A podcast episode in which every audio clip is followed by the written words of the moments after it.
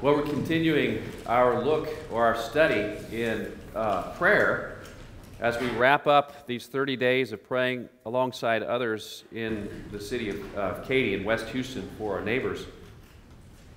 And as we wrap it up, I want to turn to James chapter 4. So if you have your Bibles, I encourage you to open there. James chapter 4, where we're going to look at verses 1 through 8. Again, that's James chapter 4, verses 1 through 8. Would you please stand as we honor the reading of God's word? What causes quarrels and causes and what causes fights among you? Is it not this that your passions are at war within you? You desire and you do not have, so you murder. You covet and cannot obtain, so you fight and quarrel. You do not have because you do not ask. You ask and do not receive because you ask wrongly to spend it on your passions. You adulterous people, do you not know that friendship with the world is enmity with God? Therefore, whoever wishes to be a friend of the world makes himself an enemy of God. Or do you suppose it is to no purpose that the Scripture says he yearns jealously over the Spirit that he has made to dwell in us? But he gives more grace. Therefore, it says, God opposes the proud, but gives grace to the humble. Submit yourselves, therefore, to God. Resist the devil, and he will flee from you. Draw near to God, and he will draw near to you. Cleanse your hands, you sinners, and purify your hearts, you double minded. This is God's word. Would you please have a seat? Well, so far, again, this is our our sixth week in this look of prayer and fasting, and most of those weeks is the fifth week on, on, prayer. And hopefully, in those weeks, you've had at least one or two takeaways that have encouraged and enabled or fostered your own prayer life. Hopefully, it is it, you've seen it, some growth this uh, during this past 30 days, or these past 45 days, as it were. Uh, you may not have gotten it all quite there. You may find that there are some things that you still struggle with. But let's just remember some of those things that hopefully will encourage you. One, as you think about prayer and why we ought to pray at all, we saw that, well, prayer works. That God absolutely works through the prayers of people. And, and as Nathan was pointing out to that parable, there are some things, we could actually put all things under that, that just simply cannot happen except by prayer. So hopefully that encourages you to pray a little bit. We also consider the idea that we are invited to engage in a, in a relationship with God, and prayer encourages us to do that. Jesus tells us to, to go and lock yourself in an inner room and pray in secret. The whole idea is you finding a place away from distraction, away from the observations of other people, where it can just be between you and the Lord in a way, what we're meant to see is that prayer isn't only a means to some other end of getting things, but prayer itself is an end. The prayer itself is its own reward for we're engaging with a God who loves us. We, we noted how we are to pray like children. As, we, as children approach their parents, we ought to approach God in a sense that we have, we, we come to God with, with no pretense, with no fear of asking of things. And we come to the Lord, just as our kids do, with great expectation that He will, in fact, respond. We, we, we consider the fact that we are to go uh, humbly and not boastfully to the Lord. And the reason for that is the idea of boasting is that we are seeking to find glory for ourselves in something that we can do, or something that we are, or something that we have. And the Lord is saying, Look, I want you to come before me humbly because the place where you get your glory, your affirmation, your sense of worth is from me. So come, set aside the things that you might find yourself proud of, that you might find yourself is giving you value and worth, because that's, that's a falsehood. Come to me humbly in prayer, and I will remind you of how much you are worth. I will remind you of where your value comes from. So these are all encouraging things to motivate us to pray. But I know, again, still, sometimes that is hard to translate into actually affecting your prayer life. And I wanted to deal with some of those on this last Sunday to be, to be a little more practical, to be a little more hands on, to find, to address one thing that perhaps is a roadblock to us praying regularly, uh, and, and then deal with some practical things at the end. Because uh, I think one of the things that keeps us from wanting to pray regularly is this notion, whether we think it consciously or subconsciously, that God doesn't really answer prayer. And we might fuel that by thinking that, well, I have played, prayed plenty of, plenty of prayers that seem to have gone unanswered. Unanswered prayer is a reality. At least in our observation, it is a reality. And James is addressing that point blank in this text, and we're going to talk about it, kind of unpack it. I think the other things are more practicality. I just simply haven't been able to establish the habits that enable me to pray regularly. And so we'll talk about some of those things at the end. But I first want to address that very important kind of objection is to think that, well, God, had, I've had too many prayers in my own life that go unanswered, and that is a discouragement to me to pray to the Lord, to think that He will actually do anything, to go expectantly before the Lord. So let's look at what James says. In a nutshell, he says, in verses 2 and 3, some verses that we're familiar with. You do not have because you do not ask. There's one reason why your prayers are unanswered.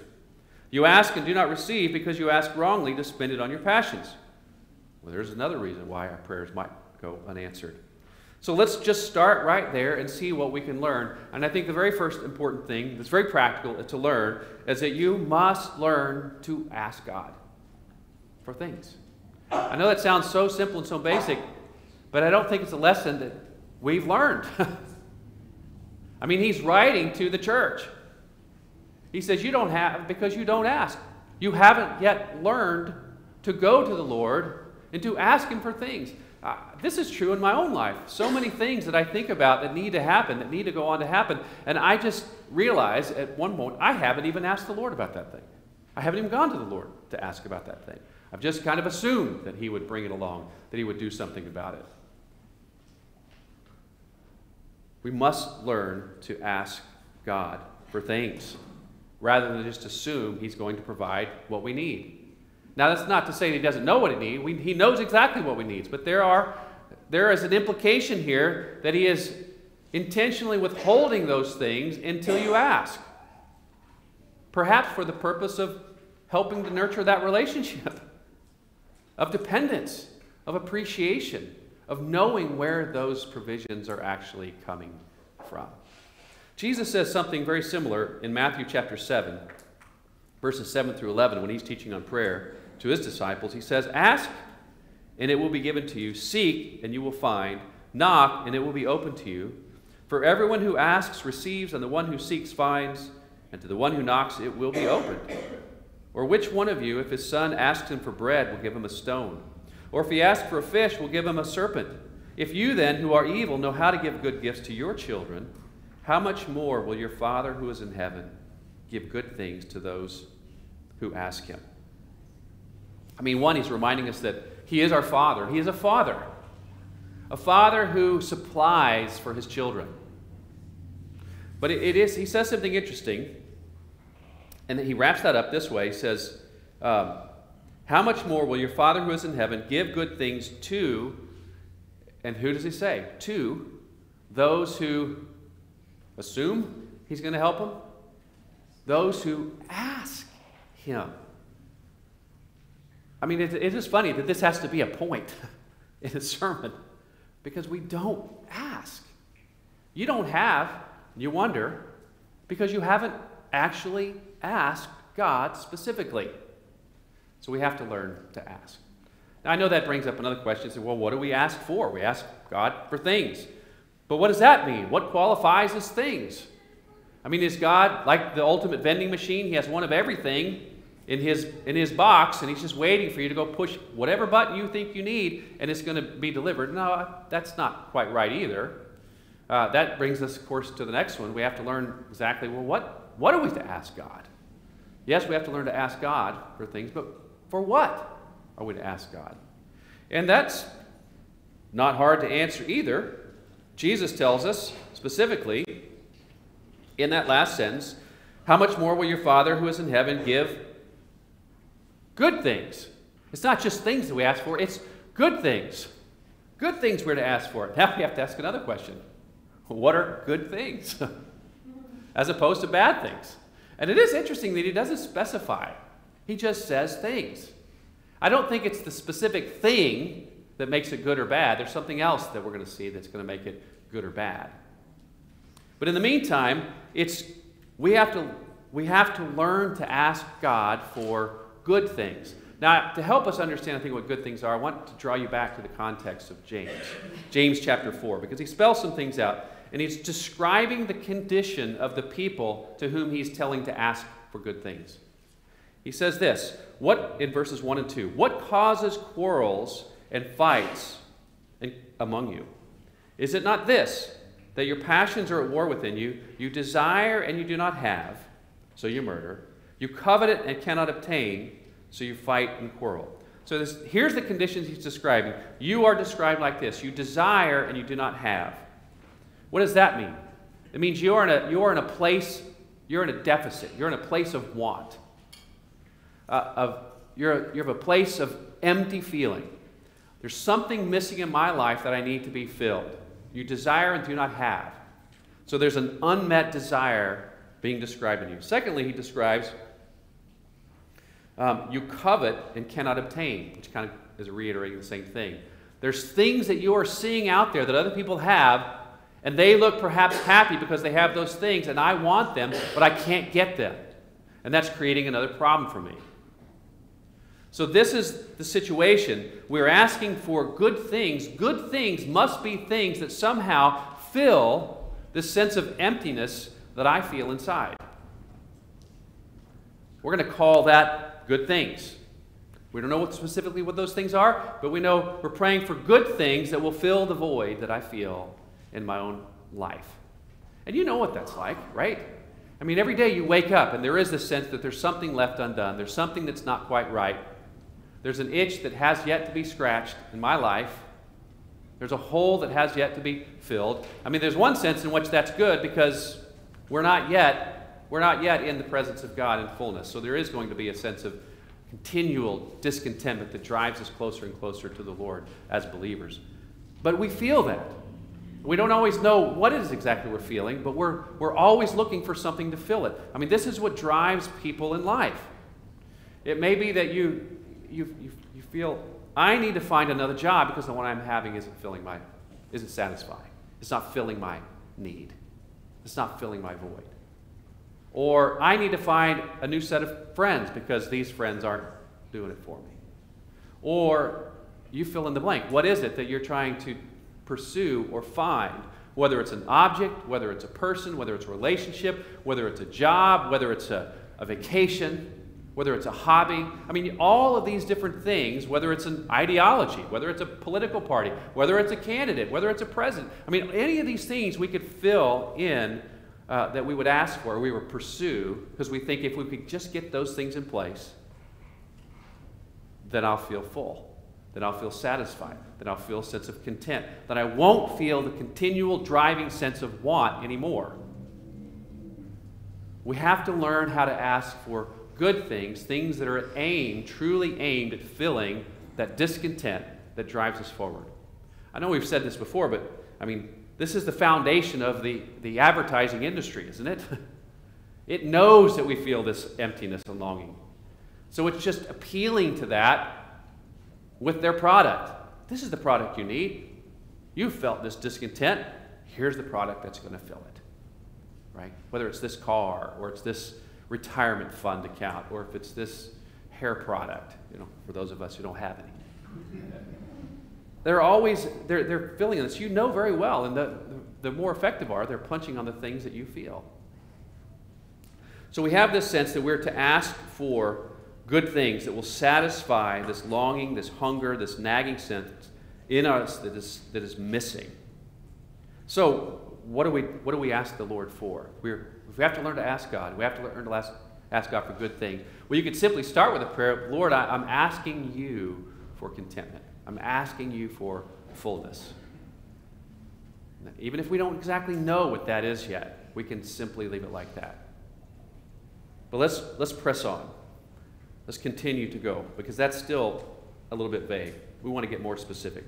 How do we know what will fill that void?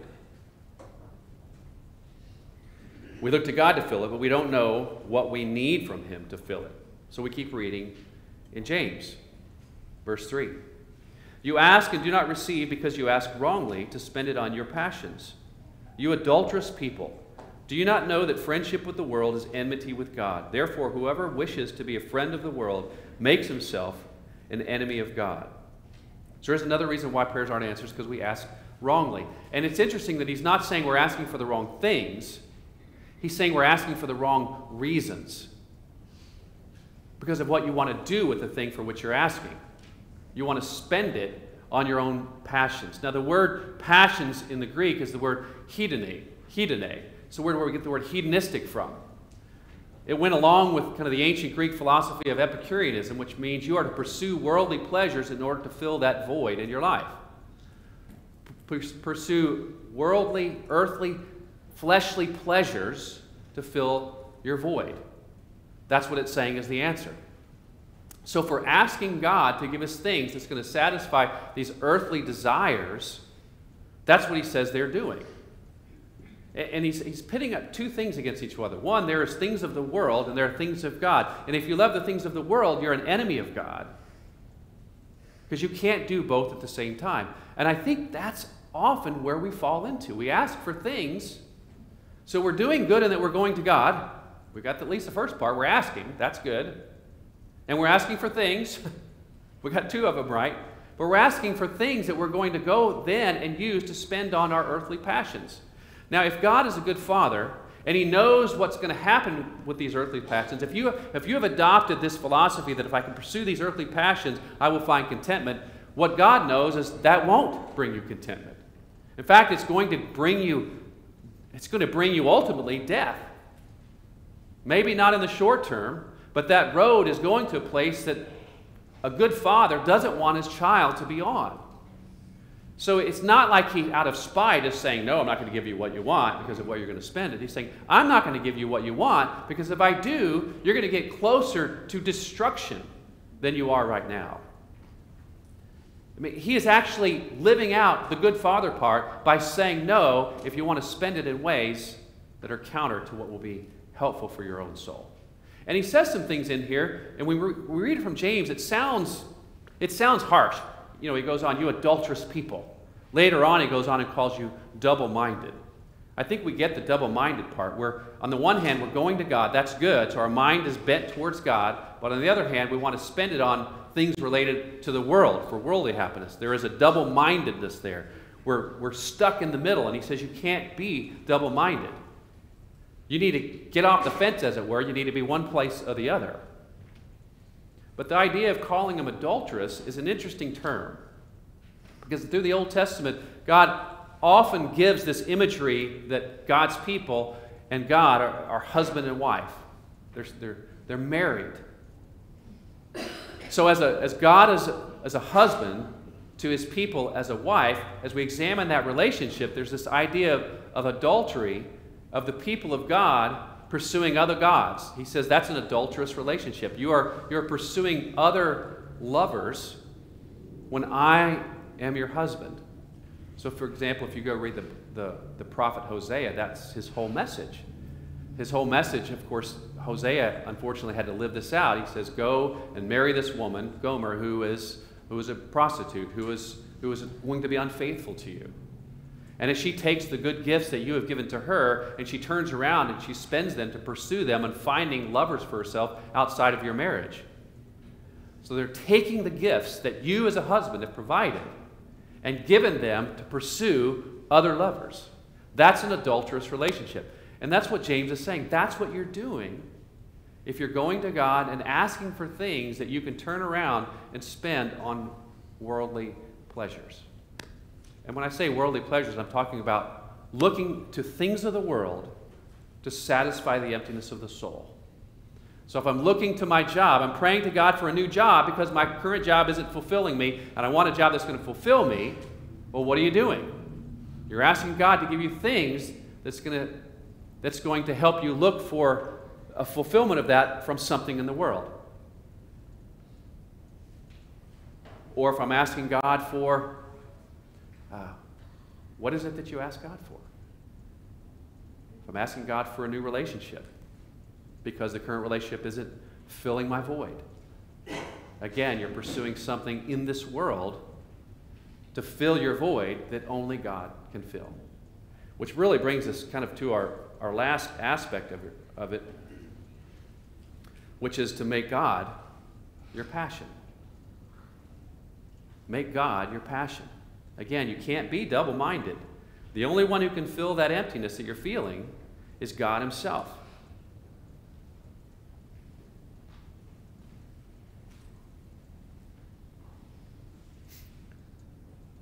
There's a great psalm that helps us understand this and kind of explains it. Psalm 34. And the verse I want to look at is actually on the front of your bulletin. It says, Delight yourself in the Lord, and he will give you the desires of your heart. You know, this is another way of saying exactly what James is saying. He says, You want answers to your prayers. Remember, the reason you don't have answers to your prayers is one, because you, you haven't asked at all. Or if you've asked, you're asking God for things that you can turn around and spend on worldly pursuits. When the right answer is to think, I'm asking God for things that are going to facilitate finding my joy in the Lord. So, what does Psalm 37 4 say? Delight yourself in the Lord. That's the key. Delight yourself in the Lord. That means make the Lord your delight. Know the Lord to be your treasure. Because if that's the case, if you found yourself to be there, then the, the, the, then the result is He will give you the desires of your heart. He will, in other words, answer your prayers. He will be exchanging the desires for, things of the world with the desires of things that line up with His will. That's why I titled this message, Thy Will Be Done. Because that's what we're learning how to do to make God our ultimate end, to make God and the relationship that we have with the Lord be the thing that fills the empty void in our soul. Now, I know that's easy to say, especially in the church, but it's a, it's a hard thing to comprehend. It's a hard thing to get hold of. And it's something that we battle with every day. Why do we battle with it every day? Because we live in the midst of a culture that tells us the opposite all the time. If you want to liken it to a current in a river, we are current we are constantly being carried by this current in another direction. So we have some specific instruction that helps us with what he says if we continue to read in James, beginning in verse 5. He yearns jealously over the Spirit that He has made to dwell in us, but He gives more grace. Therefore, it says, God opposes the proud, but gives grace to the humble. Submit yourselves, therefore, to God. Resist the devil, and he will flee from you. Draw near to God, and he will draw near to you. Cleanse your hands, you sinners, and purify your hearts, you double minded. So here's the instruction we are to draw near to God, we are to submit ourselves to God, we are to remember that God is our ultimate delight. You know, a couple of weeks ago, for those of you who are reading the 30 day uh, awakening devotional, uh, I wrote one on treasures, uh, about the treasures, the parables of the kingdom, if you remember that. You know, those, two, they're such, those are such foundational uh, parables, especially that speak to this. The whole idea that there's one man who finds a treasure, that you are, the kingdom is like a treasure hidden in a field, and you, the man, goes and finds it, and when he finds it and realizes how great a treasure it is, he goes and sells everything he has so he can obtain that treasure. You know, the, the idea is to see, you need to see how valuable the kingdom of God actually is. And when you do, it is no brainer to go spend everything else, to get rid of everything else in order to obtain it, to buy it. But then the next parable is fascinating. He says, because now he's turning a little bit. He's twisting it. It's very similar, but he says, the kingdom of heaven is like a merchant in search of great pearls. And when he finds one, he goes and, in essence, gives up everything he has in order to obtain it. But in the first one, you'll notice the kingdom is like the treasure, and you're like the one pursuing the treasure. In the second one, the kingdom is like the merchant, and he's in pursuit of something great pearls. Well, what are the great pearls? The great pearls are his people, are you. And if on the one hand we are supposed to give up everything we have in order to obtain that great treasure of the kingdom, what do we notice the merchant is giving up?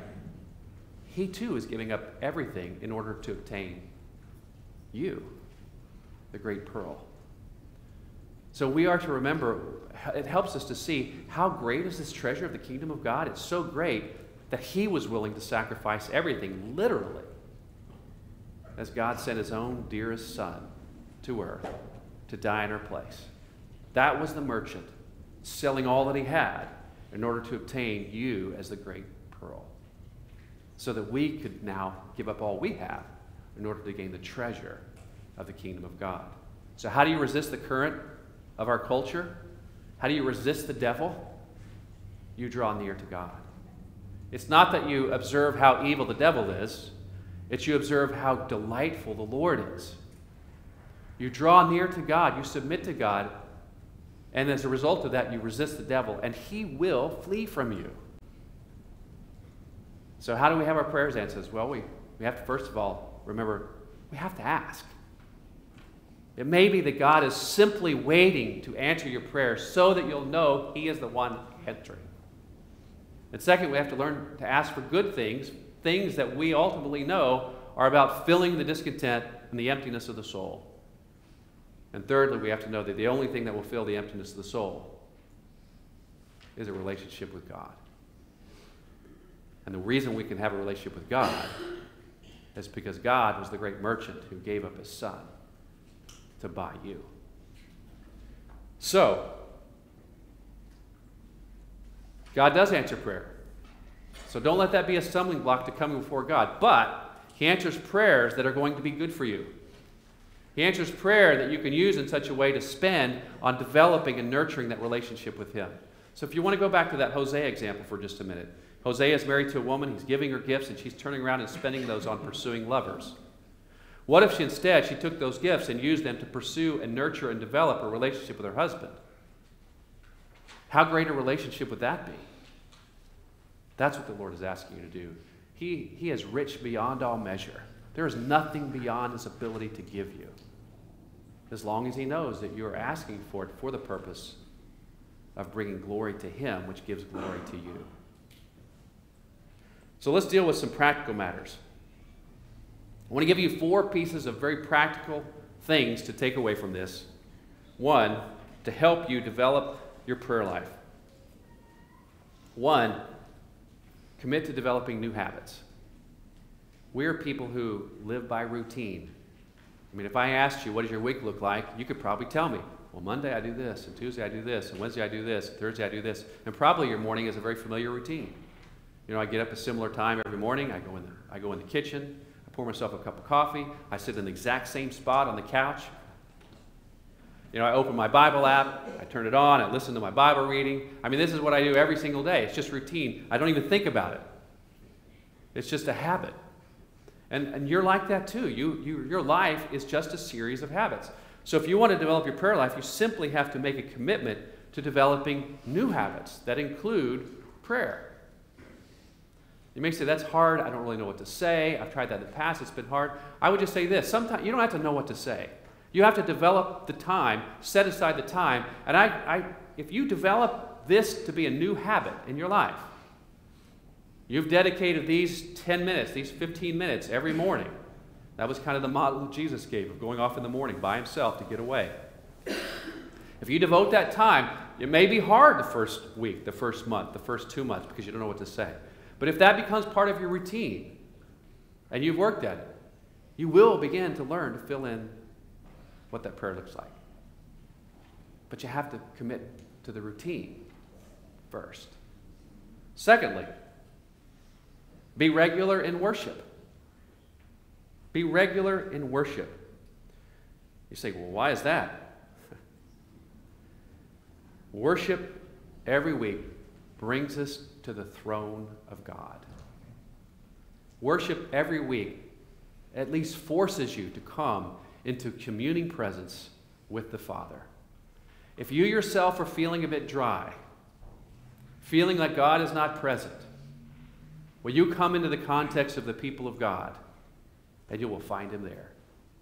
And you will remember that he's there. You hear once again familiar aspects of the scripture taught that talk about how much God loves you, how secure he is for you, how, how much he has things under control. how great He is. I mean, these are things that remind us of the character of God that hopefully encourage and invite you to invest in that time in prayer. So commit to developing new habits. Two, be regular in worship. Three, use the Lord's Prayer. When Jesus taught his disciples to pray, that's what he gave them. That was his response. The Lord's Prayer. Here's how you should pray. I'm not saying you have to use the formula of the actual words. I mean, you can. But the idea is that look at the pattern of his prayer. It's how we pattern all of our worship services, by the way, on Sunday morning, as I mentioned. I mean, the first thing you do in the Lord's Prayer is recognize him as your Father. Remember, we come as a children. So the first thing we do is, oh, you're our Father. I can come to you. And the second thing we do is we say, Hallowed be your name. Holy is your name. This is my aim in life. And it's reminding you of that. This is where my delight is, is in the holiness, the glory of the Lord. So I begin my prayer that way. That's I'm resetting my whole focus on life by understanding that this is my aim. My life is meant to be about bringing glory to God. See, this is actually meant to become the desire of your heart to see the Lord's name lifted up. So, as we go on, as we think about the rest of the petitions after that, I would say really they're meant to facilitate that. What do you need in order to bring glory to the name of God? Well, you need daily bread. You need to have your sins forgiven. You need to have Him lead you away from temptation to deliver you from the evil one. I mean, these are petitions that all support the aim of bringing glory to the Lord. So use the Lord's Prayer, the pattern of the Lord's Prayer. One, com- com- commit to developing new habits. Two, be regular in worship. Three, use the Lord's Prayer. And the last one, which is what really we've been preaching on, ask God to give you the desires of your heart. Ask God to give you the desires of your heart. I mean, that means at least two things. One, ask God to put desires that are in line with this in your heart, to give you the desires. And two, once those desires are there, ask Him to meet them. Ask Him to meet them. Lord, give me the desires of my heart. Become my delight. And He will give you the desires of your heart. He will answer those prayers. So, this wraps up our series on prayer. As you've looked at, hopefully you're encouraged to, to pray, but hopefully also you have some practical ways in which you can begin to foster and develop and nurture your own prayer life. Commit to developing new habits. Be regular in worship. Use the Lord's Prayer as your model and ask God to give you the desires of your heart. Know that God answers prayer, but you have to ask Him. And you have to ask Him for good things that are going to fill that void in your soul. And the only thing that's going to fill that void in your soul is a relationship with God. And He has made that possible because He sent His Son, Jesus Christ, to die on the cross for you to demonstrate how much you are worth to Him. Let's pray. Father in heaven, we are grateful that you invite us to pray. That we can have a relationship with you, that we can bring to you real needs, real concerns, real anxieties. We can be our honest selves before you and come praying expectantly, asking you that, that you would fill our heart with the right desires and then answer those desires that you have put there. Lord, help us to walk away this morning with a commitment to invest in our prayer life, our relationship with you. In Jesus' name.